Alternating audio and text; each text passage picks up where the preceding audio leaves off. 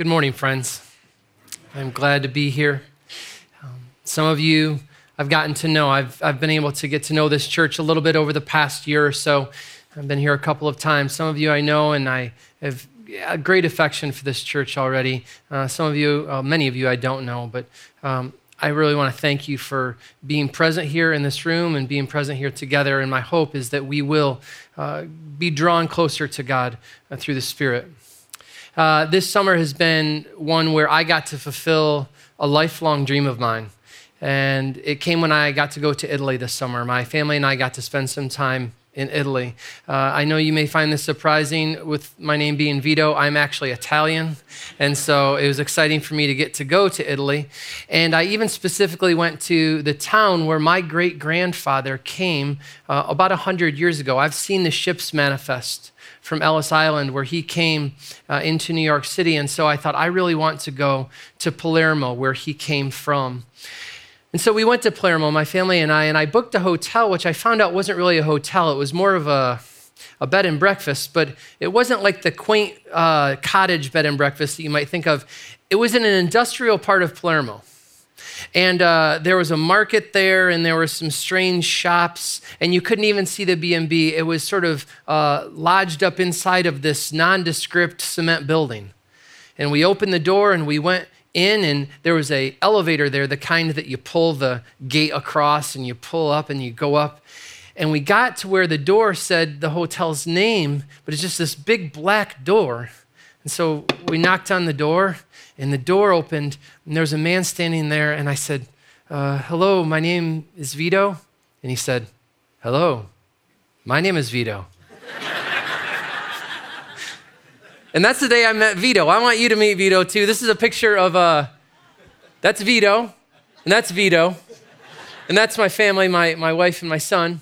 And this is the very first day we met. The very first day that we met, he showed us around Palermo and uh, he bought us lunch. He took us to this little place. There was a hole in the wall, no tourists to be seen, uh, making this wonderful food. It was a beautiful experience. I could tell you stories about Vito all day, but I'll just tell you this one. One of the very first things he said to me as I walked in, we had all of our bags, hadn't even sat down yet, and uh, I began to tell my story. I said, Well, uh, my name is Vito Aiuto, and I'm here in Palermo. I want to see where my great grandfather came from. His name was also Vito Aiuto. And, and he said, Stop. What did you just say? And I said, I said, My name is Vito Aiuto. He says, Wait. First, you need to learn how to say your own name. And you will forgive me if I state the very, very obvious here, which is it's a jarring thing to hear that you've been mispronouncing your own name for 45 years. He said, Say your name. I said, Vito Aiuto? No. No. Vito Aiuto. And ever since then, I've been trying to figure out should I go through the rest of my life sounding like one of those Warner Brothers Italian chef characters? Vito aiuto. You know, I don't know what to do with this information. You find out you've been mispronouncing your name for this long.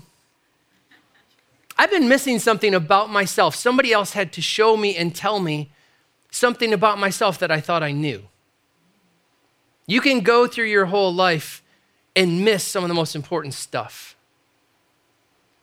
The story I want to look at with you today is about two people that Jesus sets before us, two people interacting with Jesus. And there's a stark contrast between these two.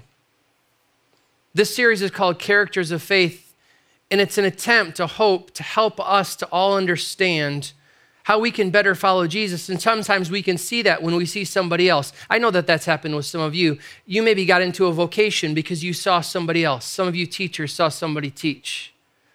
Some of you engineers saw somebody who had just some way of expressing that.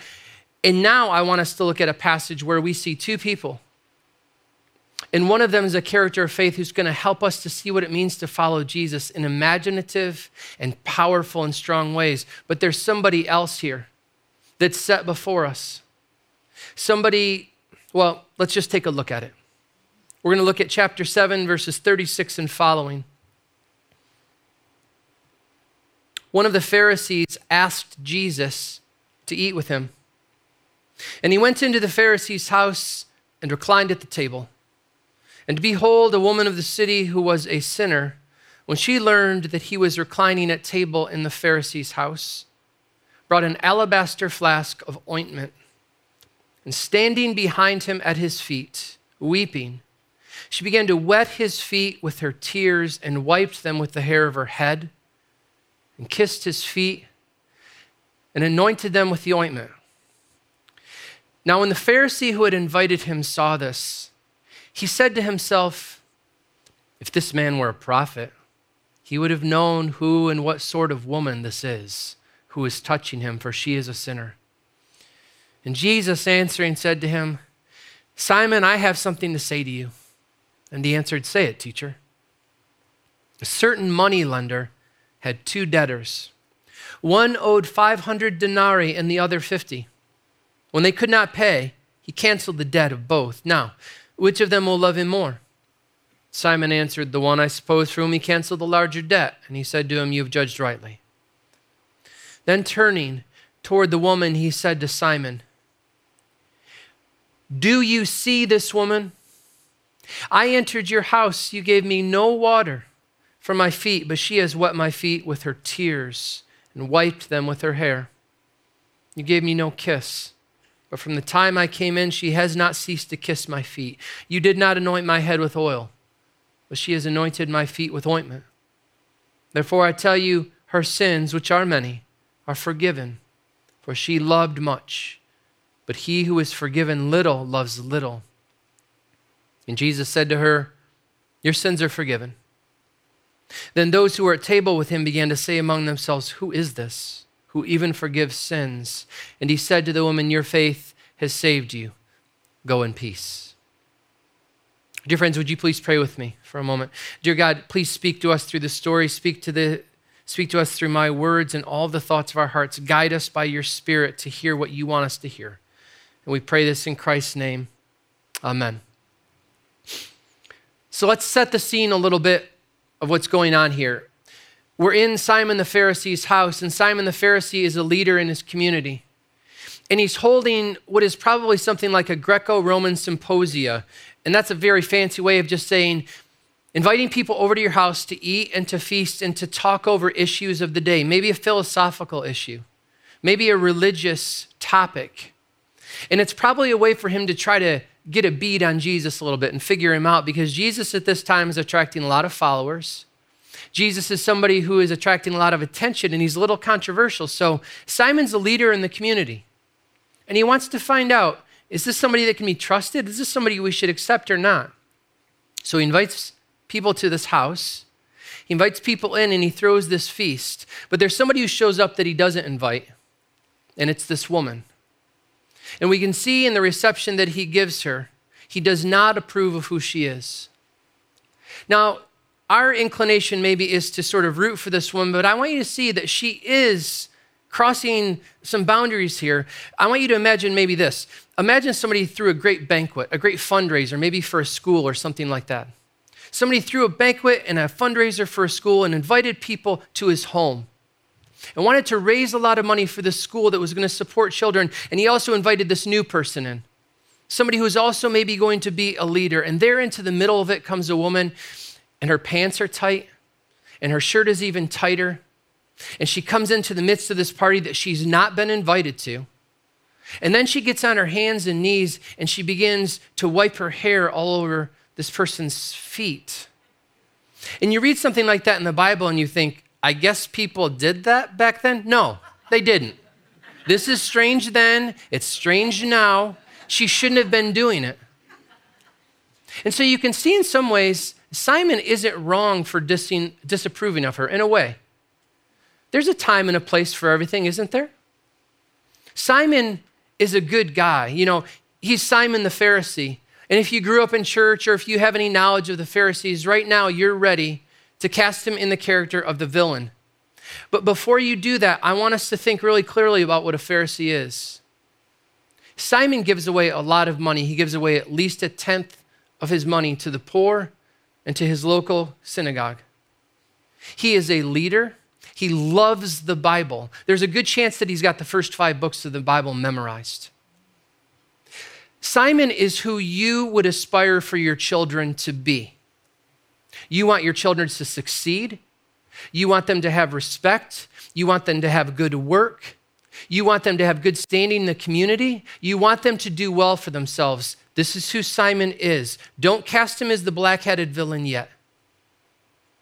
So, Simon here is the one who, if we were to look from afar, if you were to be one of the people in the context of this story, you would say, Simon who's, is who we're supposed to look at. Simon is going to show us who we're supposed to be. If the sermon was being given in a synagogue 2,000 years ago, the character of faith that we would be looking at is Simon. But today, guided by Jesus, we're going to see that Simon is somebody who doesn't know how to say his own name. Simon is somebody who doesn't understand himself at all. In fact, the way that Jesus puts it here and the way that the Bible puts it all over the place is that what the problem with Simon is, is he is spiritually blind. Did you notice what he asked Simon? He said, Simon, do you see this woman? How could you miss her? But somehow Simon has. Simon is afflicted with a kind of spiritual blindness. If you look all over the Bible, you can see examples of descriptions of this. One of them comes from the book of Isaiah. Therefore, justice is far from us, and righteousness does not overtake us. We hope for light and behold darkness, and for brightness, but we walk in gloom. We grope for the wall like the blind. We grope like those who have no eyes. We stumble at noon as in the twilight. Among those in full vigor, we are like dead men. Simon is blind. And what Jesus has come to do in this situation and what he's come for all of us is to help us in our blindness. Jesus talks about this blindness. He quotes Isaiah in the Gospel of Luke, chapter 4. He said, The Spirit of the Lord is upon me. This is the mission of Jesus now. He has anointed me to proclaim good news to the poor. He has sent me to proclaim liberty to the captives and recovering of sight to the blind. Simon is blind. He doesn't know his own name. And I want to show you here how terribly blind he is. And part of the reason I want to show you that is because this same blindness can afflict us as well. Here's the first thing that, that Simon doesn't see he doesn't see Jesus. He has been having this meal with Jesus. He's been sitting right across from him. I mean, he doesn't see him at all. Maybe you're a little bit like me. When I was little, I remember a couple times being in my bedroom and uh, sitting on my bed, and across the room uh, on a chair was my baseball mitt, and there was my ball inside of it. And I remember a couple times saying things like this little prayers God, if you're real, make that ball roll out of the mitt just a little bit. I won't tell anybody, but then I'll know that you're real. None of you have ever done this, right? Put God to the test. Gosh, if God, if you could just see him for just a moment, right?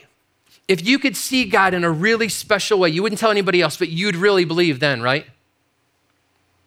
Simon had dinner with God, sat across from him, talked with him, heard him teach, and he didn't see him. Do you think that's possible? Do you think God can be in your life speaking to you, teaching you, trying to wake you up, and you just don't see him at all? Is that possible? The Bible said absolutely it is. And Simon does not see God right there in his own home. He's so intimate with him, and yet he's a thousand miles away. Simon does not see God. Simon is also blind because he does not see others.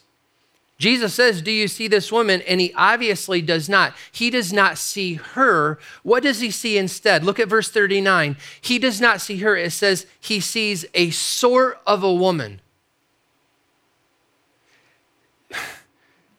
This is a terribly frightening verse, friends. That when we go out into the world, we say, I, I know who that is. I can see this, this person's race, this person's gender, this person, I can see by what they're wearing. That's what Simon's doing. I see what she's wearing. I know who she is. She is a sort of a woman. He is blind to who she really is. And he's blind to what she's doing.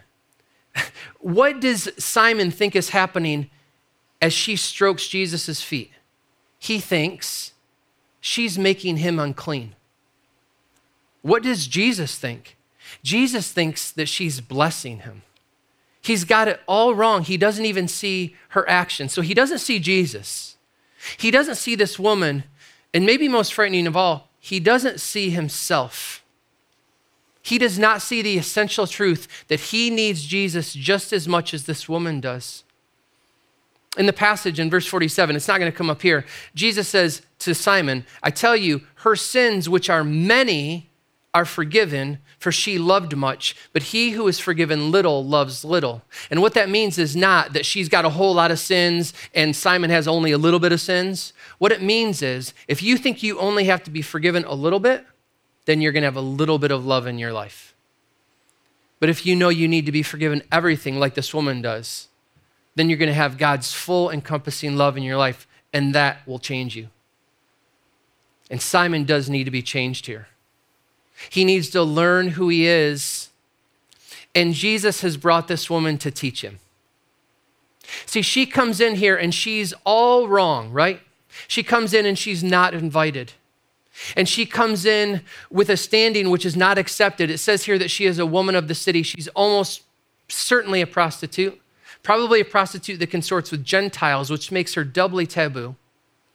And she's on her hands and knees and she's crying. She does all those things that look so wrong, but she's the one in this passage who is right. She's the character of faith that I want us to look at because she's the one that can help us to learn who we are.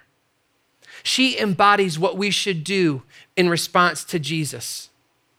So let's look at some of the things that she does. This woman is wrong by the standards of the world, but look at some of the things that she does. The first thing that she does is she shows up. She actually shows up at this house. Do you know how easy it would have been for her to not ever leave her house?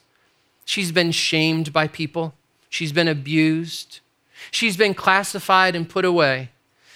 And sometimes when you and I have been hurt, when we have had things done to us, when we have done things that we are ashamed of, we hide.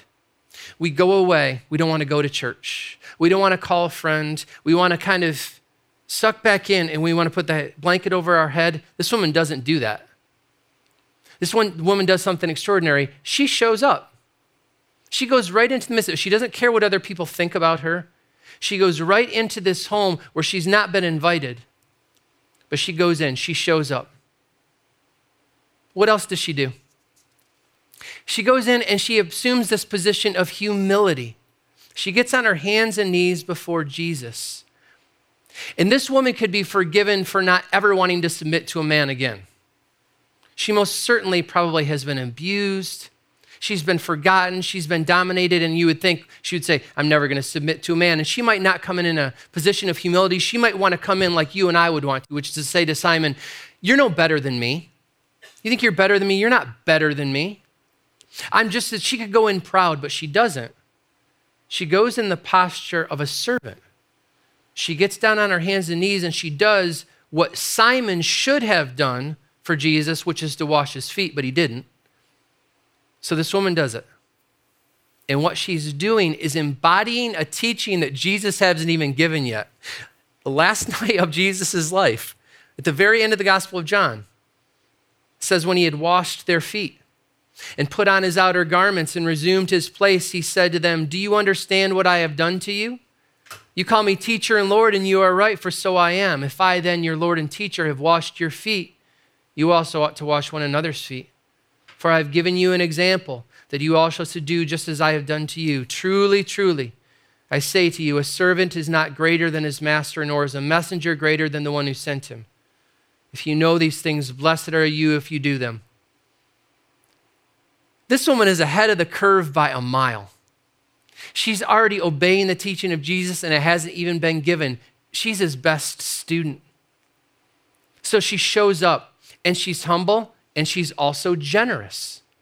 She anoints his feet with not regular old olive oil, but it says here ointment. It's the Greek word myron, which probably means myrrh an expensive, fragrant anointing oil that she now is putting on him. She had to have saved up for it. She's using her own resources to bring this honor to Jesus.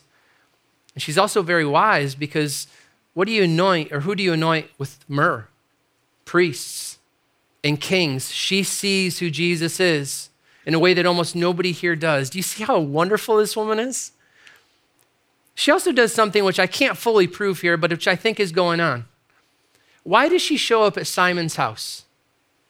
I think she's doing it to set an example for that community and to Simon. Simon is the one that's supposed to embody how you're supposed to live. He's a leader, he's going to set a tone. She comes in to do the same thing. She smuggles into that home her powerful, faithful heart, and it blows everything up in love. And she's doing this thing before Jesus, and she's showing them who Jesus is. And I think she's doing it as an example to Simon. The final couple of things that she does here are things that you and I can embody too. It says here that she's crying, that she is shedding tears before Jesus, wiping her face onto his feet with her tears. And she is unashamed as she does that. What's one of the first things that you probably say when you start crying in front of somebody else? I'm sorry. I'm sorry. I'm really sorry about this. We apologize when we start crying in front of others. Why do we do that? Why do we apologize for showing emotion? This woman does not apologize at all. She has something inside of her that comes out when she is with Jesus. I don't know if she's crying from joy or relief or happiness or maybe it's repentance. I don't know. But she is modeling what should probably be our first inclination when we're in the presence of Jesus. You know, this is a non denominational church. I come from the Presbyterian church. I represent the frozen chosen. Every once in a while, we do something wild at our church. We may clap if we hear something good. One time, a couple years ago, somebody raised their hands up. She's in the presence of Jesus and she is weeping because there's something wild and beautiful and strong that comes out of her when she receives what Jesus gives to her, because everything that I just said to you about what you see in this woman, everything that I hope can empower you to become people who follow Jesus more faithfully, everything that she is doing, it's coming because of what Jesus did for her already. Because look at what Jesus is doing for her. Simon is not talking to her. Simon is ignoring her. Simon is hoping that she's going to go away. But Jesus has welcomed her in every single way you can imagine. Jesus has received her touch, and Jesus has accepted her into his presence. And Jesus, did you notice this? Begins to defend her from Simon. And not only defending her, but also praises her and uses her as an example of who they should be. And not only that, he believes that he can be blessed by her. Did you know that you can bless God? That's what Psalm 103 says. Bless the Lord, O my soul, and all that is within me, bless his holy name. Bless the Lord, O my soul, and forget not all his benefits. This woman is blessing Jesus because he's receiving her. And I want you to know this is how Jesus receives people who are wrong in the eyes of the world. This is how Jesus receives people who've done bad things and have had bad things done to them. This is how Jesus receives people who come to him in humility who are in need. And I want you to know that. Because lots of churches along the way and lots of teachers and pastors along the way have gotten that wrong. That somehow we believe that what we need to do is get ourselves cleaned up. What we can do if we're going to feel good about ourselves is, I haven't done that sin for a while, and now I've been going to the Bible study, and now I'm back in church, and now I'm beginning to feel good about myself. Jesus receives her back. Do you see her apologizing for anything here? Do you see her explaining anything? She just comes and he receives her. And this is how Jesus receives people who come to him. And you need to know that. You need to know that if this is your first time, if you've ever come to a church, this is how Jesus receives people. And you need to know if you've been coming to church for 100 years so that you don't ever get it mixed up that Jesus receives people in love and accepts them because that's what he has chosen to do. And the love that he has for this woman is creating a masterpiece. This woman knows who she is, she knows how to say her own name. She is a child of God, she is a daughter of the great king. And there she can now do what Jesus tells her to do at the very end. Verse 50 says, Go in peace. Her sins are forgiven. The only person in the universe who can forgive her sins has done it, and now she can go in peace. She can live her life in peace. Dear friends, who are you going to be?